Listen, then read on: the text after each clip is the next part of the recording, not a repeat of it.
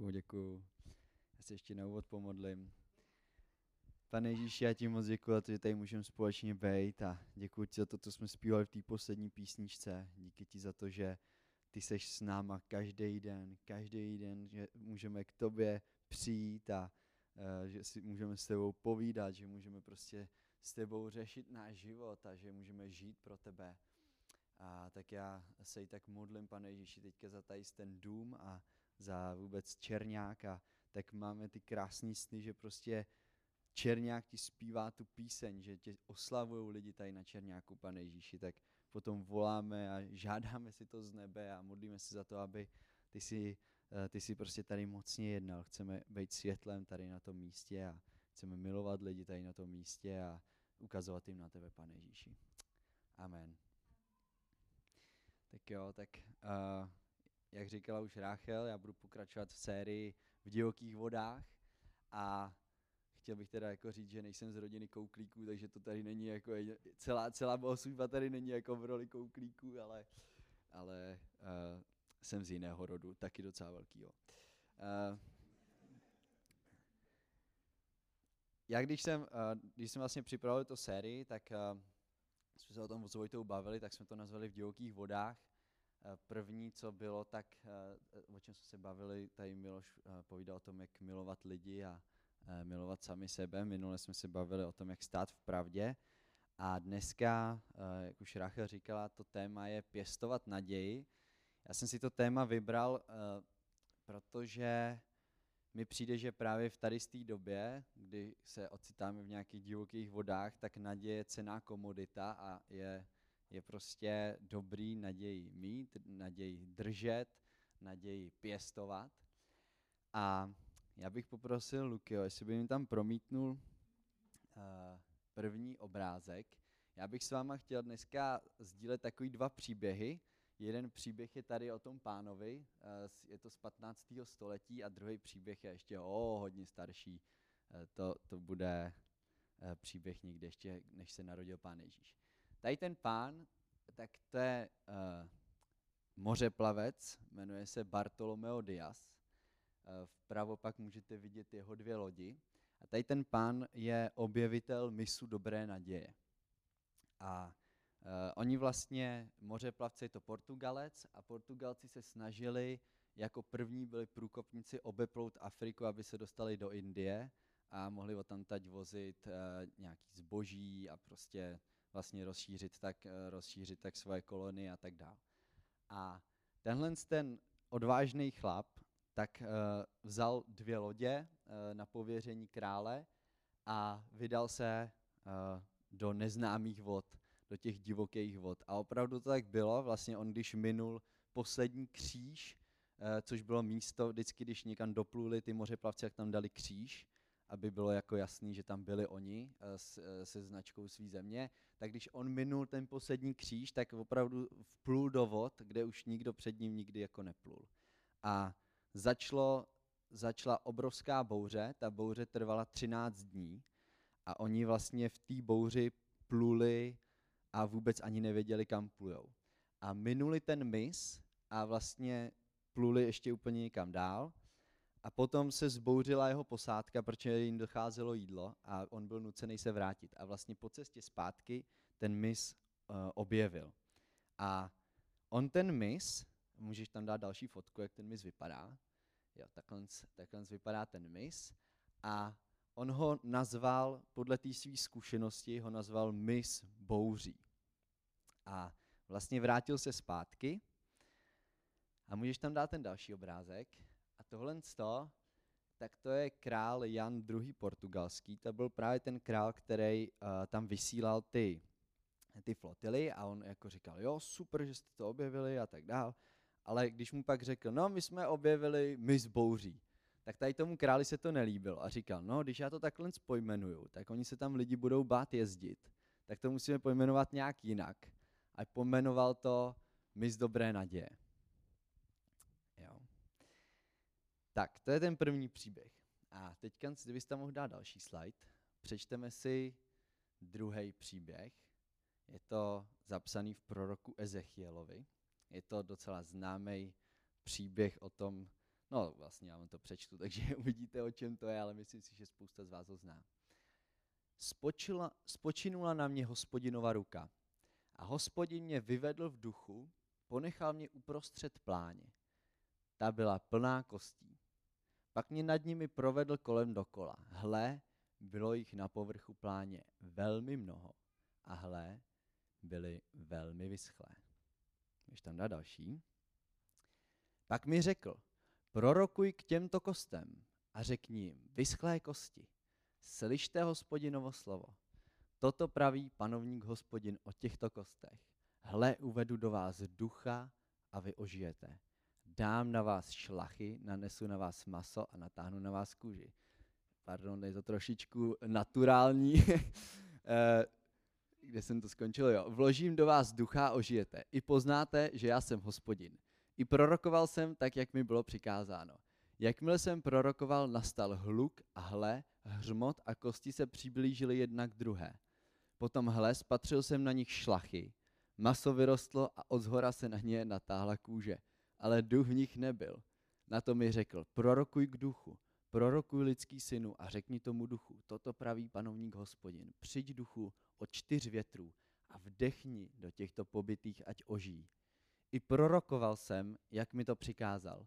Tu do nich přišel duch, ožili a postavili se na nohy. Převelice velké vojsko. Tak teďka si určitě říkáte, no jak tady ty dva příběhy spolu souvisejí. Uh, já jsem ještě neřekl jednu takovou důležitou věc v tom prvním příběhu. Uh, ten Bartolomeo Diaz, ten uh, mořeplavec, tak on podnikal další ty výpravy a ten první příběh právě o něm tak nekončí úplně dobře. Protože on při jedné té výpravě, ještě mu nebylo ani 50, tak on právě u misu, toho dobrý, u misu dobrý naděje stroskotal a zemřel. Jo. Právě v nějaký zase obrovský bouři. A já když jsem si četl tady ten příběh, tak jsem si říkal, uh, tak jsem si vzpomenul na tenhle příběh. A myslím si, že tady ty dva příběhy uh, jsou úplně uh, kontrastní. Jo, vidíme tam nějakého vládce, toho krále, který vysílá svého poddaného, aby někam jel a aby vlastně pro toho krále získával bohatství a pro tu zemi, aby rozšiřoval ty kolonie a tak dál. A přijde mi, že ten král, ten Jan II. vlastně byl dost odtržený od té reality. Prostě to že, to, že nechtěl ten mis pojmenovat mis bouří, ale pojmenoval to mis dobré naděje a ten jeho objevitel u toho stroskotá a zemře, tak mně přijde úplně jako bizarní, jo? nebo fakt jako, fakt jako zvláštní. A právě co jsem si na tom uvědomil, že on ještě ten král byl tím známý, že byl takový hodně drsný. Jo, říkalo se mu, že eh, měl přezdívku dokonalej, protože, si, protože se choval jako, že je dokonalej. A což teda jako ty vládcové se tak většinou chovali, jo, to zase, ale když tady jste měl takovouhle přezdívku, tak to asi muselo být jako, jako něco. A prostě mně došlo, že ten král byl úplně odtržený od reality. Jo vlastně jako kdyby říkal, to bude dobrý, to je mis naděje, to je přece v pohodě, tam můžete plavat, to je dobrý, hlavně, hlavně mi doveste moje peníze, hlavně mi doveste prostě moje, moje zboží. A e, dopadlo to špatně, jo? Ten, ten, ten Bartolomeo Dias tam prostě stroskotal. A pak tady máme tenhle příběh. Já bych tě poprosil ruky zpátky. Jo, super, děkuju. Já jsem tady vyznačil pár slov, které mě přijdou hodně zajímavé. Pojďme postupně. Takže první, zase máme nějakého vládce a máme ho proroka. A co dělá Bůh, je to, že vezme toho proroka, bylo to zřejmě v nějakém vidění, ale to vidění bylo hodně silné, a umístí ho uprostřed pláně. A teďka já si tak představuji, že teďka tam ten Ezechiel tak jako se odstnul a teďka se koukal, co se to tam okolo něj jako děje a ono se tam okolo ní nedělo nic, ale spousta toho tam leželo, že jo? ležely tam ty lidský suchý kosti. A já si úplně říkám, to jako nevím, jestli může být nějaká jako horší situace, nebo jakože beznadějnější situace, ve které jako se ten Ezechiel mohl ocitnout. Všude okolo něj prostě byly suchý lidský kosti. A tím to neskončilo. Pak Bůh vzal Ezechiele a provedl Ezechiele ještě kolem dokola. Takže říkal, nejen, že ho tam postavil, ale říkal, pojď se ještě se mnou podívat. A teďka ten Ezechiel říká, že musí konstatovat, že jich tam teda těch kostí bylo fakt hodně, jakože velmi mnoho a byly velmi vyschlé. A mně se tady na tom hrozně líbí to, že uh, pán Bůh se nebojí říct věci na rovinu. A pán Bůh tady v tom, tady v tom příběhu tak staví Ezechiele úplně do reality. Prostě staví ho do těch okolností tak, jak jsou. Nebojí se, neschovává před ním něco, neříká, to bude dobrý, ty kosti nejsou zase tak, vidíš, tady ta třeba trošku se hnula, nebo já nevím, prostě byly velmi vyschlý ty kosti. Jo? Možná by to bylo ještě horší, kdyby se ta kost hnula teda, ale, ale prostě ty kosti byly velmi vyschlý a pán Bůh si dá tu práci, že tomu Ezechielovi to ukazuje. A já ti chci říct, že Bůh se nebojí toho, co ve tvém životě. Bůh se nebojí okolností, který, kterým v životě čelíš. Bůh je nazývá pravými jmény. A Bůh ti rozumí. Bůh není ten odtržený vládce od reality, ale Bůh, jo, on tam šel s ním. Nejdřív ho tam teda nechal chvilku, aby se jako pokochal, ale pak ho provedl kolem dokola. Bůh nám rozumí. Můžeš tam na další slide uh, o dva, ještě jeden. Tak. V Římanům 15.13 se píše, Bůh naděje, kež vás naplní veškerou radostí a pokojem ve víře, abyste se rozhojňovali v naději mocí Ducha Svatého. Tom druhém příběhu to dopadlo dobře. Jo, ten začátek byl hrozný, ale jakmile Ezechiel začal promluvat těm kostem, ty kosti začaly ožívat. Sice naturálně, ale tak to asi jinak nešlo a začaly ožívat. A Bůh do nich vdechnul svýho ducha a z těch suchých kostí, z toho, kde to vypadalo, že není žádný potenciál, tak povstalo vojsko. Bůh je Bohem naděje. Ale zároveň nezmenšuje naše okolnosti. Nezmenšuje to, že se nám dějou těžké věci. Nezmenšuje to, že někdy okolnosti v našem životě jsou fakt těžké. Ještě dát další slide, holky. Uh, jeden americký teolog, Francis Frangipane, tak řekl tohle, to přečtu anglicky, tak to přeložím. Every area of your life that does not glisten with hope means you are believing a lie, and that area is a stronghold of the devil in your life. Když bychom to přeložili uh, do češtiny tak volně, tak se to dá přeložit jako každá oblast ve tvém životě, kde nemáš naději, znamená, že jsi uvěřil lži a tahle oblast se stala pevností od ďábla ve tvém životě. Uh, co to znamená tohle? Tady je docela silný vyjádření, ale já když jsem, si to, já když jsem to poprvé slyšel, tady ten, tady ten uh, citát, tak mě to docela zastavilo a říkal jsem si, fakt to, to, fakt to tak je. Fakt prostě není žádná situace, ve které by bylo oprávněný nemít naději. Fakt je to tak, že v každé situaci ve svém životě můžu mít naději. Pak jsem si právě vzpomněl ten verš, který jsem četl předtím. Bůh naděje. Bůh naděje. Může Bůh mít někdy beznaděj? Může se cítit Bůh v nějaké situaci beznadějně? To řečnická otázka.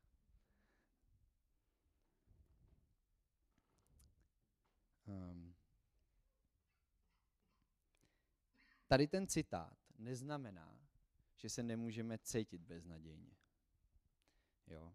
E, často, já, já jsem právě tady z to téma jsem si vybral, protože v poslední době mně přišlo, že právě beznaděj tak chodila do mého života a klepala mi na dveře a i taková apatie možná někdy. A dost jsem s tím, uh, a vlastně ne, jako v poslední době to bylo dost intenzivní, ale předtím jsem dost jako bojoval s různýma oblastmi ve svém životě, kde jsem prostě neměl naději, nebo kde, kde jsem fakt uh, si říkal, jo, prostě to je na prd, jako, uh, je to těžký. Um, myslím si, že cítit něco a věřit něc, něčemu ještě není to stejný. A um, záleží ale na tom, jestli s tou beznadějí v našem životě, v nějaké oblasti, jestli s ní souhlasíme. Jestli říkáme, jo, je to tak. Jestli s vlastně s nevírou souhlasíme. Protože to je jednodušší, že jo? Když, když se nám nabízí, říkám, jako ke mně beznaděj chodila docela často teďka, klepala mi na dveře a ono je jednoduchý to tak jako nechat si, nechat si pustit do života a říct, no bude to prostě už jenom horší. Jo, nebo tady ten člověk je ztracený prostě. Nebo tady ty, um, prostě nedaří se mi prostě. Ale tohle, když něco takového v životě máme, tak je z toho cesta ven.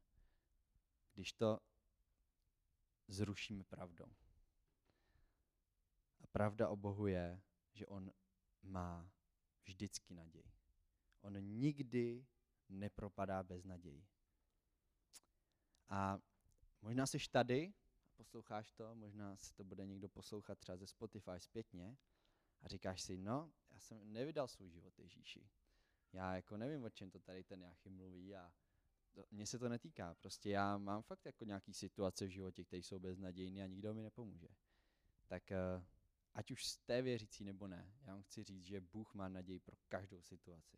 Já jsem zažil v poslední době dost věcí, ve kterých lidsky úplně beznadějná situace a pán Bůh se toho nějak ujal. Můj strejda mi teďka říkal, nevím, jestli jsem to tady říkal, uh, možná jsem to tady říkal, kdybych to tady, kdybyste už to slyšeli, tak se omlouvám, ale určitě to tady nikdo ještě neslyšel. Uh, můj strejda mi uh, říkal teďka před dvěma měsíci, se modlil za jednoho svého kamaráda. Ten kamarád měl diagnostikovanou rakovinu a lékaři mu dávali dva měsíce života. A měl to v tak roz, jako, on to byl sportovec, ten jeho uh, přítel vlastně, a uh, měl to ale tak rozlezlý, že to bylo fakt úplně jako beznadějný. A Strida se za ní začal modlit, ten pán byl nevěřící a ten pán žil, no on ještě žije, jo. Takže to je hustý, protože tady to se stalo před dvěma lety. On dva roky žil a chodil na chemoterapie. A těch chemoterapií podstoupil 60. 60 chemoterapií v té nemocnici ještě nikdo nikdy nepřežil. Oni říkali, že to není možné, jako že to je nějaký chodící prostě, že to byl chodící úkaz. Oni se tam na něj chodili fakt lidi koukat, jakože ty doktoři, protože to ještě nikdy neviděli. On přežil 60 chemoterapií a právě před dvěma měsícema volal tomu strejdovi a říkal, hele, stal se zázrak, já ve svém těle nemám ani jednu rakovinou buňku. Všechna rakovina je pryč, já jsem zdravý.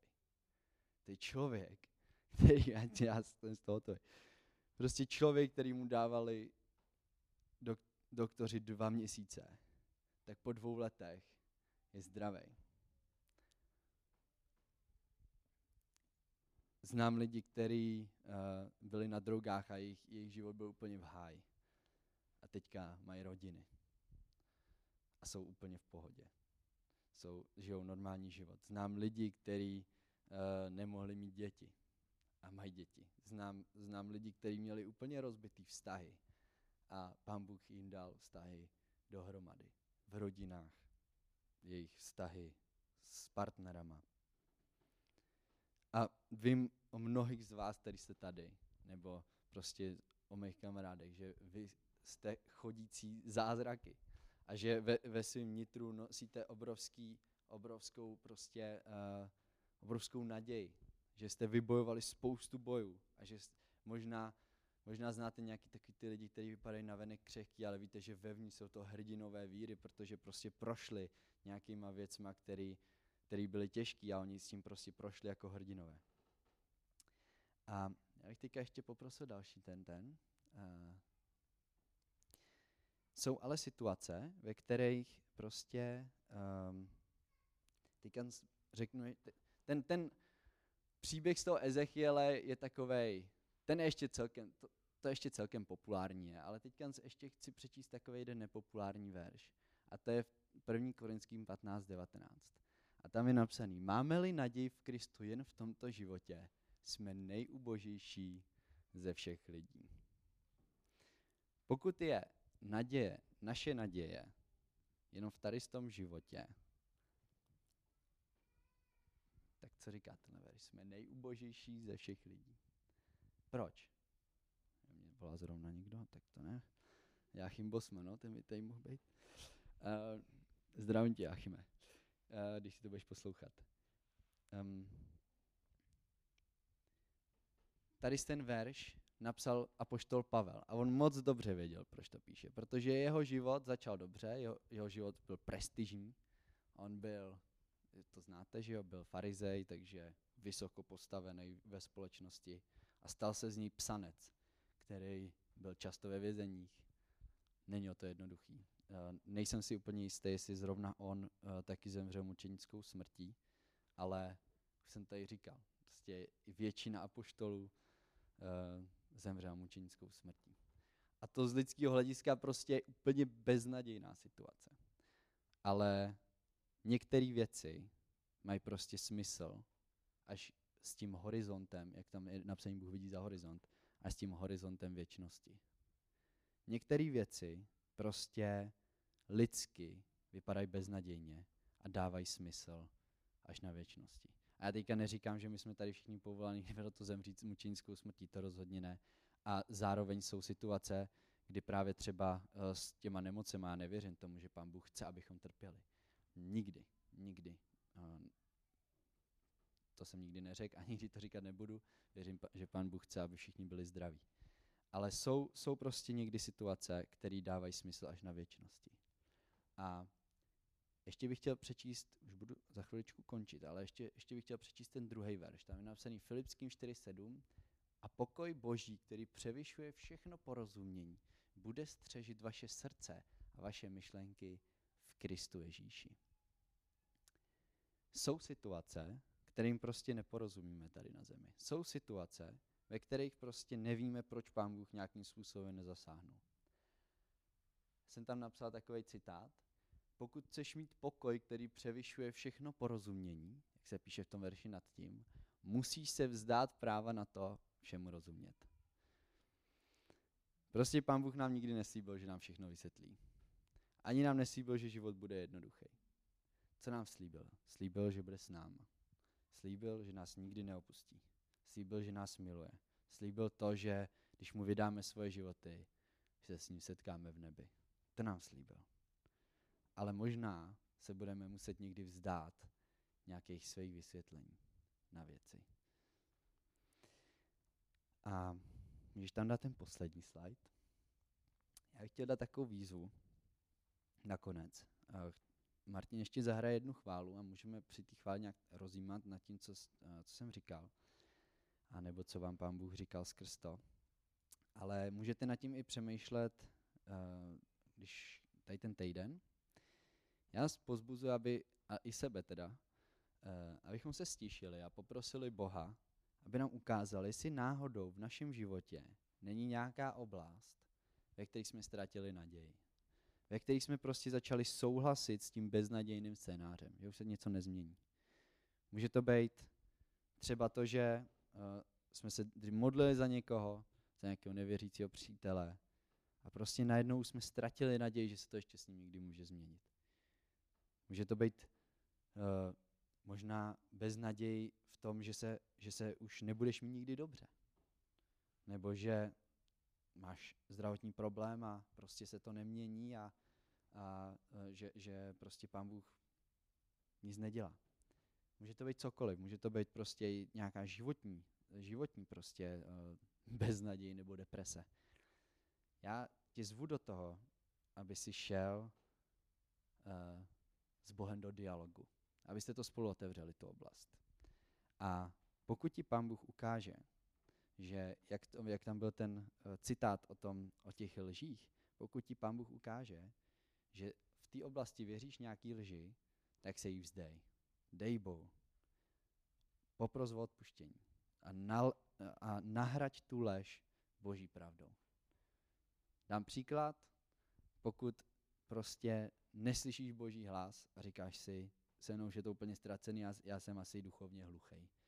A tak můžeš říct, já se vzdávám téhle z té lži, pane Ježíši, odpust mi to prosím, protože vím, že to není pravda. Vím, že jsem tvoje ovce a tvoje ovce slyší tvůj hlas. A tohle to nade mnou platí, i když to tak necítím. I když to tak možná nevypadá, i když ty okolnosti v mém životě vypadají spíš jak ty suché kosti, než jak ta armáda živá. A myslím si, že tohle je způsob, jak můžeme pěstovat naději. Pane Ježíši, tak já ti dávám teď tady to slovo a modlím se za to, aby si k nám mluvil a modlím se za to, aby prostě tady to slovo nás přiblížilo k tobě. Ať to, že budeme pěstovat naději, že, že půjdeme s tebou do dialogu o věcech, které nám v našem životě jsou takový kostlivci ve skříni, ať nás to přiblíží k tobě, pane Ježíši. Ať nás to uvolní, protože tvoje pravda osvobozuje, pane Ježíši. Modlím se za to, ať jsme radostní a pokojní a ať věříme tomu, co ty říkáš, pane Ježíši. Tak se modlím za to a děkuji ti za to, že ty jsi Bůh naděje. Bůh, který dává naději i do úplně beznadějných situací. Amen.